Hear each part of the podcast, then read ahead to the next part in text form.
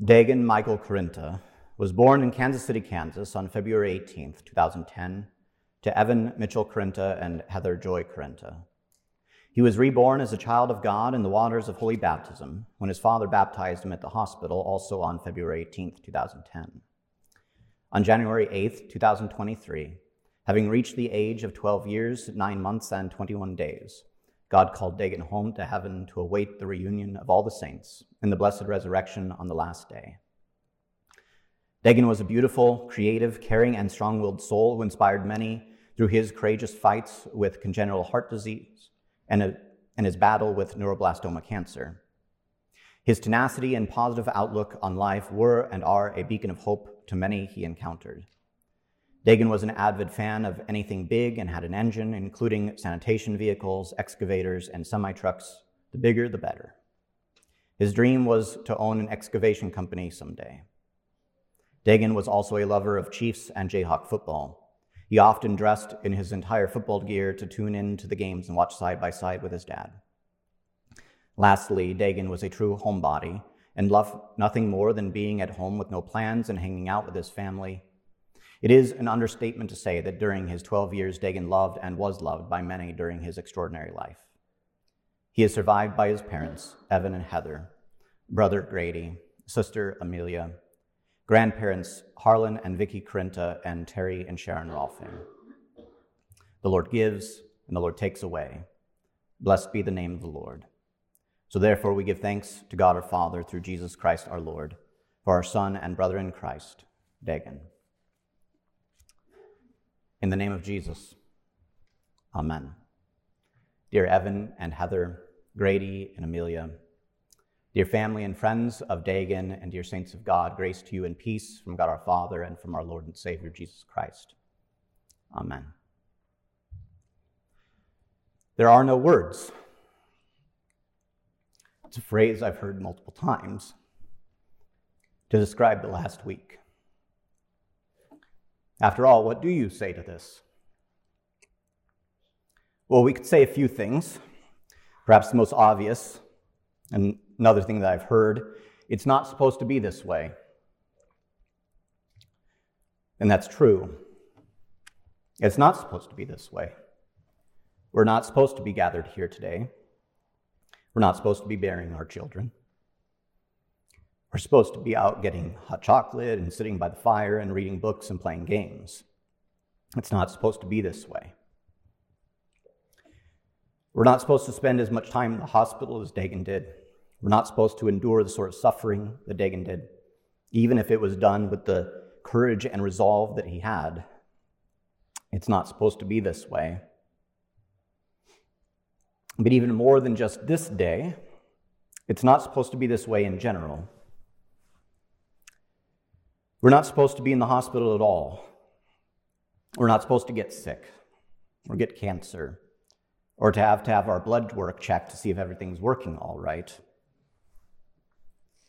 We're not supposed to suffer. We're not supposed to experience pain. And especially, we are not supposed to die. It's not supposed to be this way. So, what do you say to this?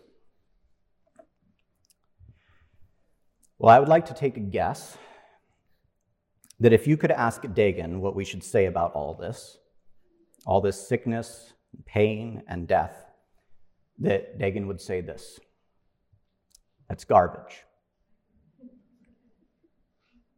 Now, if you don't know, this is something that Dagan was apt to say about a variety of things schoolwork, particularly math and science. Well, that's garbage. New bedding, that's garbage too. Jeans, garbage. Pizza, also garbage. Now, I will respectfully disagree with Dagan on that one. Cancer, hospital stays, suffering, death, that's garbage.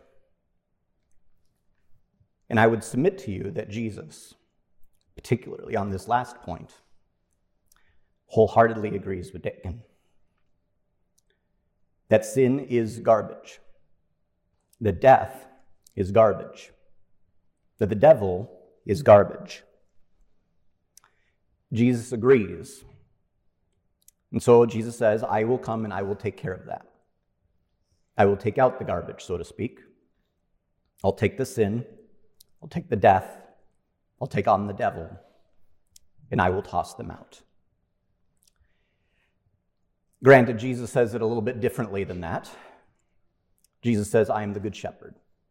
The good shepherd lays down his life for the sheep. And in those words, we have this beautiful promise that Jesus, for Dagan, lays down his life. That Jesus, for Dagan, takes Dagan's sin upon himself. That Jesus, for Dagan, goes toe to toe with the devil. That Jesus, for Dagan, takes out the garbage. Jesus, after all, knows all too well the ailments that afflict us. He knows all too well that, that things are not the way they're supposed to be. He, after all, is the one who created us.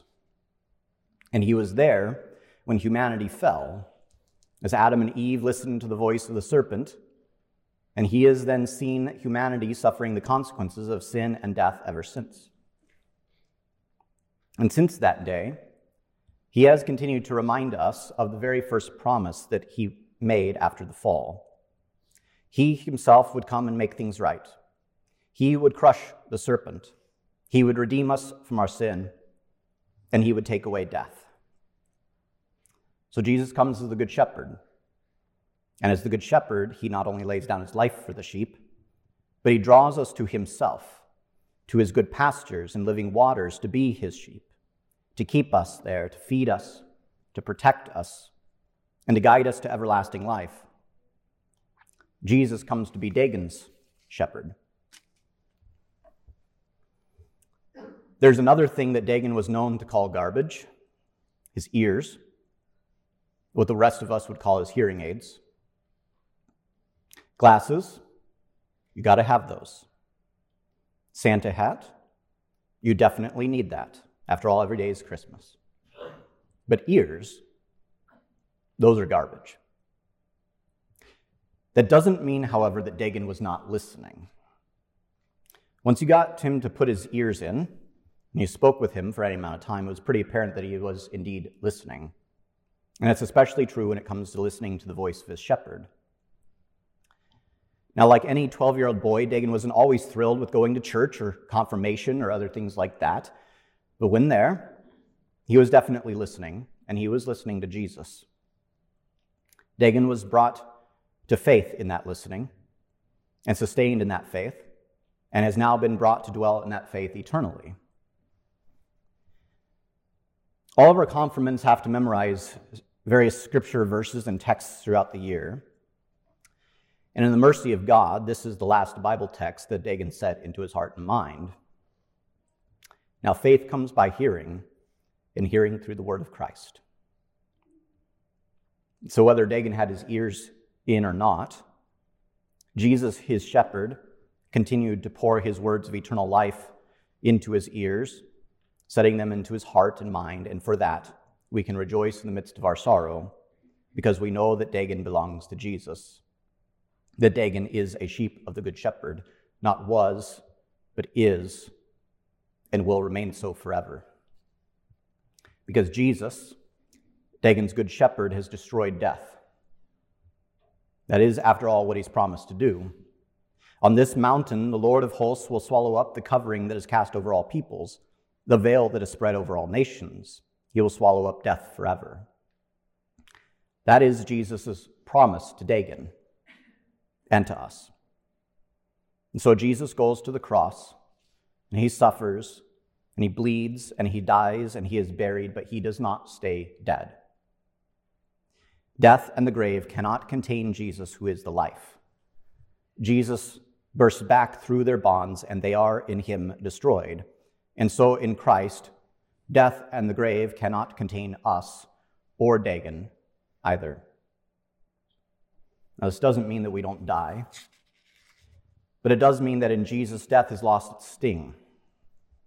That in Jesus, death is not permanent, but temporary. That in Jesus, death is now sleeping. That also means that in Jesus, we are in this life afflicted, perplexed, persecuted, even struck down, but those things do not conquer us. We are not crushed. We're not driven to despair. We are not forsaken. And we are certainly not destroyed. Because we, because Dagan, are more than conquerors through him who loves us. Because Dagan belongs to Jesus. And belonging to Jesus, neither death nor life, nor angels nor rulers, nor things present, nor things to come, nor power, nor height, nor depth, nor anything else in all creation will be able to separate us from the love of God in Christ Jesus our Lord. And so, even though we carry in our bodies the death of Jesus, even though we die, we also carry in our bodies the life of Jesus, which means that in Him we, Dagan, are immortal. So that all these things sickness, hospital visits, cancer, even death become a light momentary affliction, which are preparing for us an eternal weight of glory beyond all comparison. It's not supposed to be this way. Jesus knows that. And so Jesus fixes it with his death and his resurrection so that it's made right in eternity. When we're tempted to think that there are no words, when we ask, what do we say to this? What do you say on a day like today? We can certainly say with Dagan that this is garbage. But we also ought to say this that as much as we love Dagan, Jesus loves him more. Because Jesus was born for Dagan, Jesus has died for Dagan. Jesus' righteousness covers Dagan. Jesus has been raised for Dagan. Jesus has poured his words of life into the ears, heart, and mind of Dagan. Jesus has given Dagan faith and sustained him in that faith. Jesus has presented Dagan to the Father perfect and holy and blameless. Jesus has drawn Dagan to himself to rest with him. And Jesus will raise Dagan on the last day. Dagan belongs to Christ. And as Jesus reminds us with Lazarus, He's not dead, but sleeping. And we will see Dagan again on the last day. We will dwell eternally with him and all the saints before the throne and before the Lamb. What do we say? We say, Alleluia, Christ is risen. He is risen indeed. Alleluia. In Jesus' name, Amen. The peace of God, which surpasses all understanding, guard your hearts and your minds through Jesus Christ our Lord. Amen.